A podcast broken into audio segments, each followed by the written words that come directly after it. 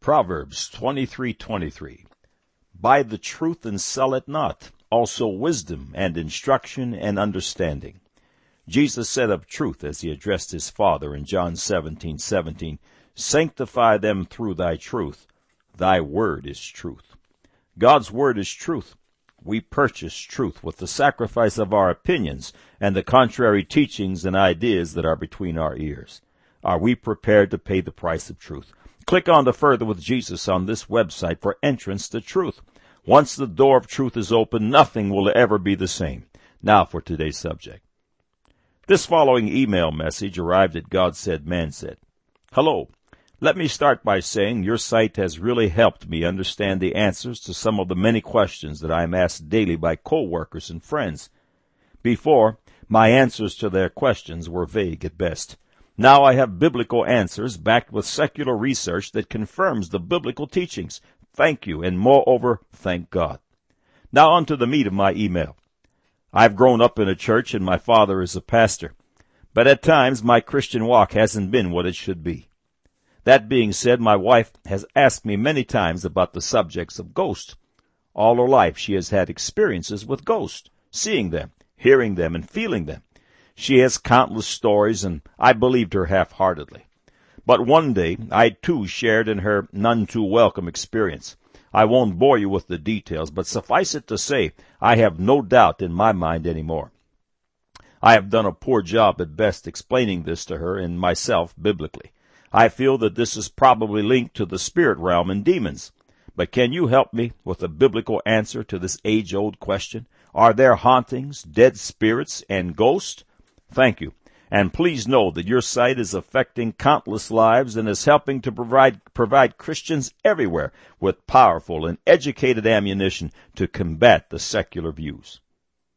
This writer asked, are there hauntings, dead spirits, and ghosts?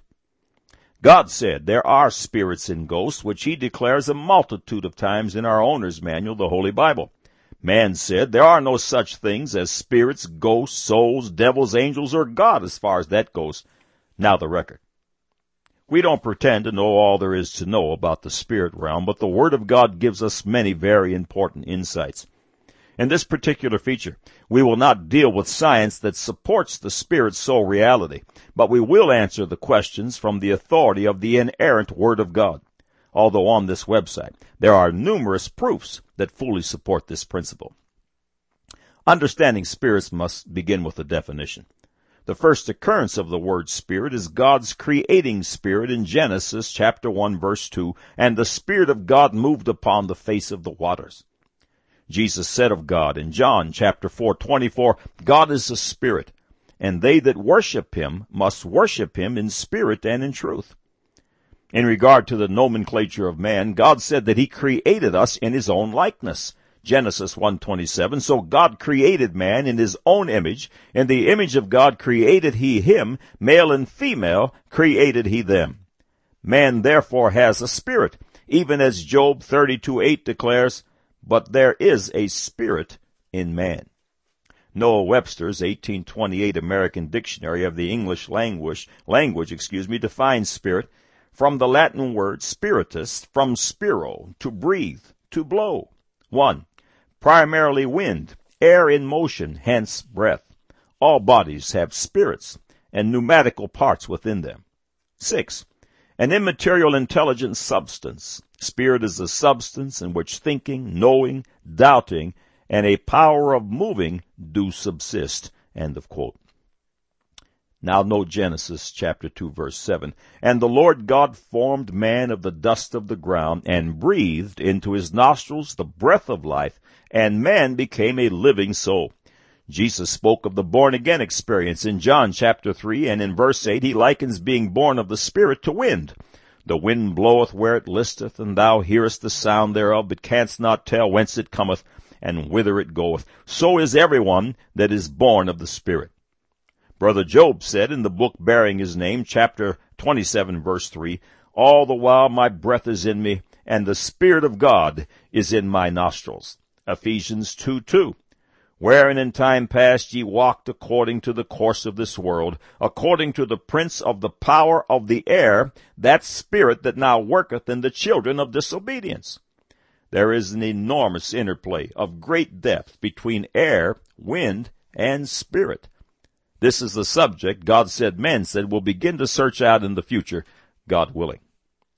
Years ago, while teaching a group of children, I mentioned that they all had a ghost in them. They were shocked, of course. When Jesus Christ died upon Golgotha's hill, he commended his spirit unto God and cried out with a loud voice and gave up the ghost. Luke twenty-three forty-six. And when Jesus had cried with a loud voice, he said, Father, into thy hands I commend my spirit. And having said thus, he gave up the ghost. The Holy Spirit in the Scriptures is also called the Holy Ghost. Spirits and ghost are one and the same. In Second Corinthians two eleven, we are instructed not to be ignorant of Satan's devices. Satan is a very real spirit, and it's important to have understanding of the spirit realm to understand his devices. There are laws of spirit-flesh interaction, and it behooves us to understand the rules of engagement. All spirits come from God. Evil spirits were once good, but rebelled against the Spirit of God. These spirits are comprised of Satan, the other fallen angels, and the unregenerated spirits of men who yield themselves to the spirit of disobedience. By design, we function in a spiritual realm. Our great-grandfather Adam was an inert mound of mud, a clay sculpture, so to speak, until God breathed the breath of life into his nostrils. That is when Adam became a living soul, without exception. All physical things are made and moved by the Spirit of God.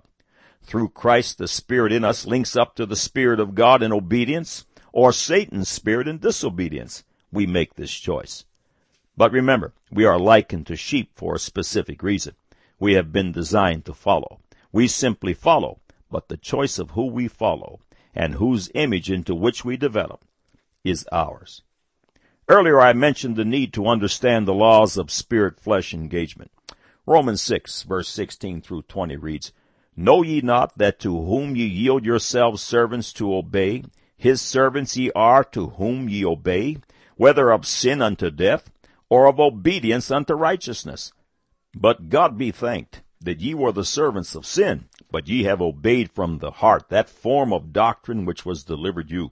Being then made free from sin, ye became the servants of righteousness. I speak after the manner of men because of the infirmity of your flesh. For as ye have yielded your members servants to uncleanness and to iniquity unto iniquity, even so now yield your members servants to righteousness unto holiness. For when ye were the servants of sin, ye were free from righteousness. Excuse me. Note the words whom and yield. A believer yields himself to God and becomes possessed of the Spirit of God. A Christian, when speaking of his or her salvation, will use terms such as, I've surrendered my life to Jesus Christ, or I've asked Jesus Christ into my heart, et cetera. Conversely, a non-Christian who yields himself to Satan's spirit of disobedience becomes possessed by that spirit. As this individual continues to yield to disobedience, the level of bondage increases. In the same way, the believer that continues to yield to the Spirit of God, which is the Spirit of life, increases his freedom. The difference of being possessed of the Spirit of God versus the spirit of the Antichrist is the difference between life and death and between light and darkness, one hundred eighty degrees. The Spirit of God is sought willingly, and the believer stays with God by his own volition. The benefits are life and life more abundantly here on this earth, and eternal life through the saving blood of Jesus Christ. In the other camp, those who yield to the spirit of disobedience are taken by Satan at his will, and only leave his death grip by the delivering hand of Jesus Christ. The wages of sin are death and destruction while living on this earth, then eternal damnation in the lake of fire. The teachings above are basic rules of spirit-flesh engagement. God created man as a spiritual entity to interface with his spirit. But a second voice was heard in the Garden of Eden, the spirit of disobedience. Now we have choices. Romans chapter six, verses twelve and thirteen. Let not sin therefore reign in your mortal body, that ye should obey it in the lust thereof. Neither yield ye your members as instruments of unrighteousness unto sin, but yield yourselves unto God as those that are alive from the dead, and your members as instruments of righteousness unto God. Spirits possess living things. Remember, your earthen vessel is possessed of a spirit. When you give up the spirit or ghost, your body will return to the earth from whence it came. Satan possessed the certain, serpent excuse me, in the Garden of Eden. God spoke through an animal in Numbers chapter twenty-two, verses twenty-eight and twenty-nine. And the Lord opened the mouth of the ass, and she said unto Balaam, What have I done unto thee, that thou hast smitten me these three times? And Balaam said unto the ass, Because thou hast mocked me. I would there was a sword in my hand, for now would I kill thee. Jesus spends much time in the Bible casting out evil spirits who have taken up residence inside humans. Concerning the ministry of his followers, Jesus Christ said they would cast out devils, Mark sixteen seventeen, and these signs shall follow them that believe. In my name shall they cast out devils. They shall speak with new tongues. Conversations can be held with evil spirits. An example is found in Luke chapter eight, verses twenty-seven through thirty-three. And when he went forth to land, there met him out of the city a certain man which had devils long time, and wear no clothes, neither abode in any house, but in the tombs. When he saw Jesus, he cried out and fell down before him, and with a loud voice said, What have I to do with thee, Jesus, thou Son of the Most, uh, thou Son of God Most High? I beseech thee, torment me not. For he had commanded the unclean spirit to come out of the man, for oft times it had caught him, and he was kept bound with chains and in fetters, and he brake the bands, and was driven of the devil into the wilderness. And Jesus asked him, saying, What is thy name? And he said, Legion, because many devils were entered into him. And they besought him that he would not command them to go out into the deep. And there was there an herd of many swine feeding on the mountain. And they besought him that he would suffer them to enter into them, and he suffered them. Then went the devils out of the man, and entered into the swine, and the swine ran violently down the steep place into the lake, and was choked. Evil spirits will many times function inside a possessed person, and speak in the third person, or manifest themselves as multiple personalities. Some situations attributed to psychological disorders are actually devil possessions. Individuals possessed by the Spirit of God can cast these spirits out. It's important to note that children of God have full authority over devil spirits, and they are not to be feared, not to be trifled with for certain, but not to be feared. The question concerning dead spirits was posed, and I assume the questioner is referring to the spirits of those who have died. First, the definition of death is necessary. Death is not oblivion. This website is oft referred to the rule of etymology, the study of language, known as the rule of first occurrence. This rule basically states that the primary definition of a word is found in its first use. The first use of the word die and the concept of death is found in the very first commandment given by God to man, Genesis two sixteen and seventeen. And the Lord God commanded the man, saying, Of every tree of the garden thou mayest freely eat, but of the tree of the knowledge of good and evil thou shalt not eat of it, for in the day that thou eatest thereof thou shalt surely die. Even Adam disobeyed God in this first and only commandment, and were cast out of paradise and banned from re-entry. They were separated from God, who is life. They died that very day to God's Spirit, but lived on in the flesh for hundreds of years.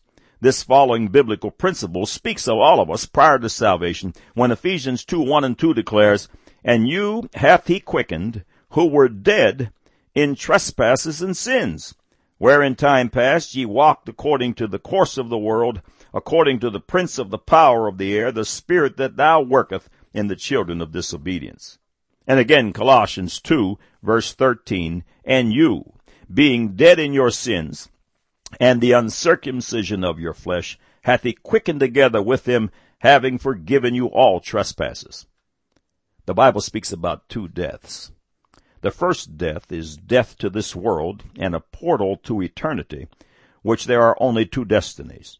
When a man dies upon this earth, his concern about whether to get the car serviced or the house painted or how much money is in his bank account comes to a screeching halt. As far as earthly things are concerned, he is totally disengaged. Psalms one forty-six, three and four. Put not your trust in princes, nor in the Son of Man, in whom there is no help. His breath goeth forth, he returneth to his earth. In that very day his thoughts perish. But this is not oblivion. There are two deaths that can occur and will occur for the vast majority of men. The first death is separation from the presence of God's goodness here on the earth.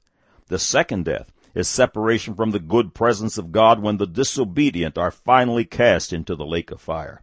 But the second death can be escaped through the saving blood of God's only begotten Son, Jesus Christ. Revelation two eleven, He that hath an ear, let him hear what the Spirit saith unto the churches. He that overcometh shall not be hurt of the second death. Revelation chapter twenty, verses thirteen through fifteen, And the sea gave up the dead which were in it, and death and hell delivered up the dead which were in them, and they were judged every man according to their works. And death and hell were cast into the lake of fire. This is the second death. And whosoever was not found written in the book of life was cast into the lake of fire. Concerning the spirits of those who die upon this earth, it is very important to note that they are not roaming around here on the earth, haunting people and places. When a born-again person dies, his spirit and soul go to be with the Lord that very day.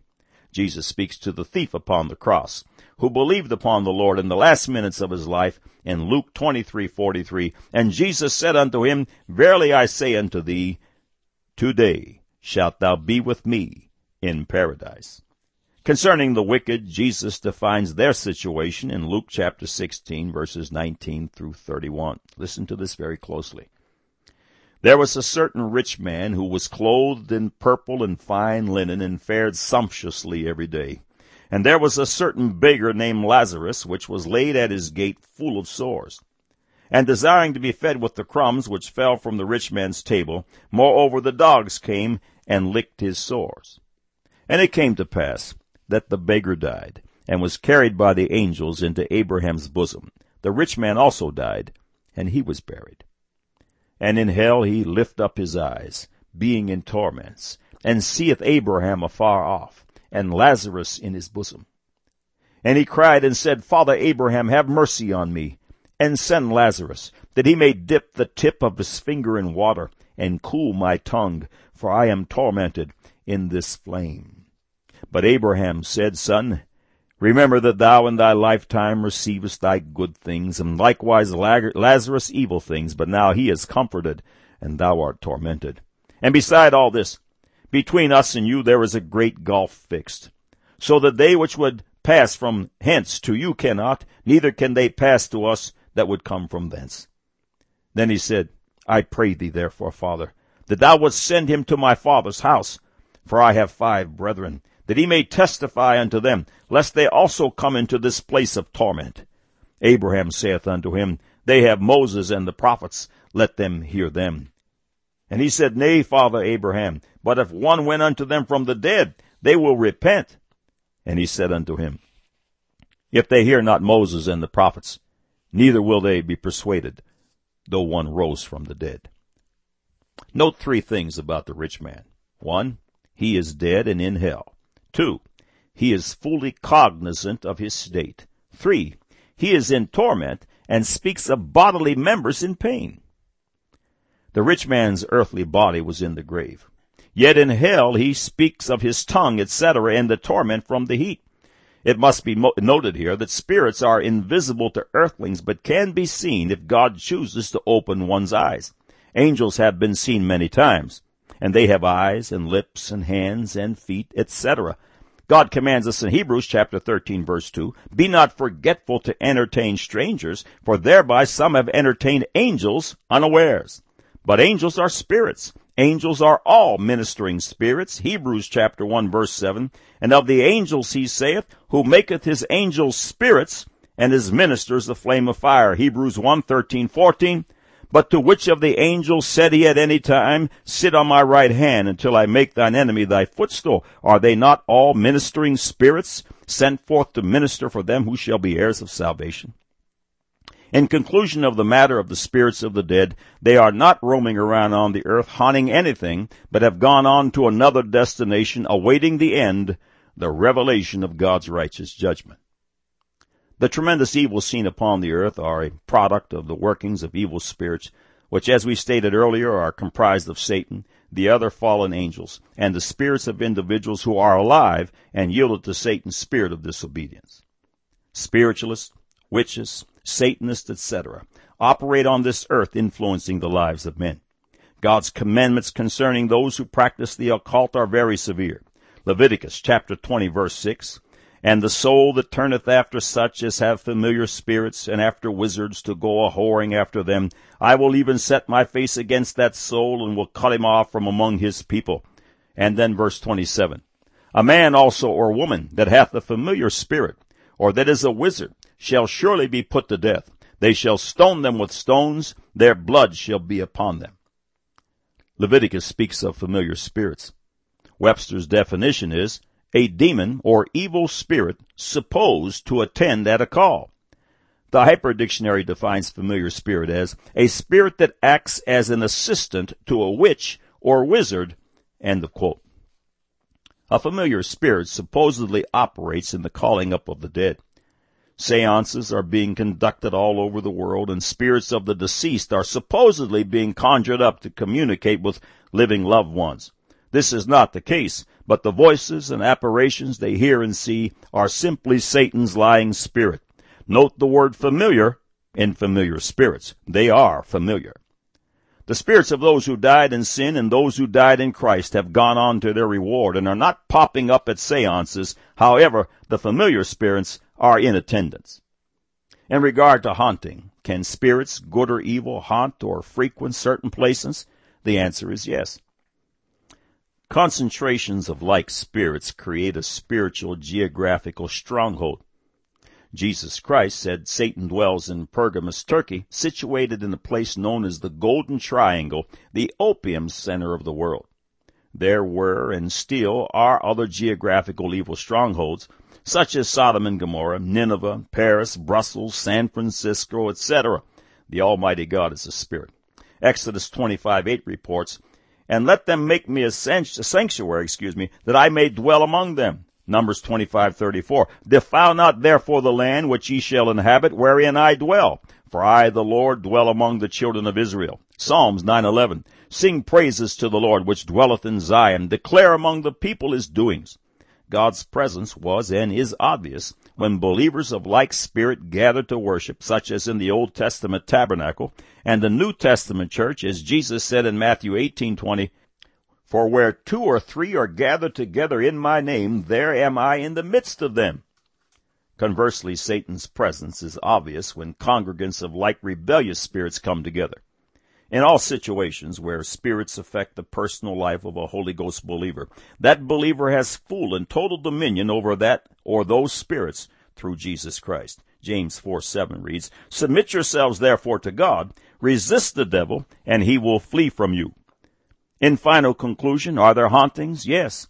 Are there spirits of the dead? Yes, but in a place awaiting the conclusion of the whole matter. Are there ghosts? Yes, they are spirits.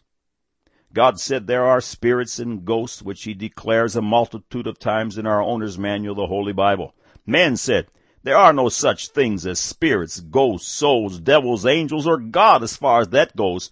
Now you have the record.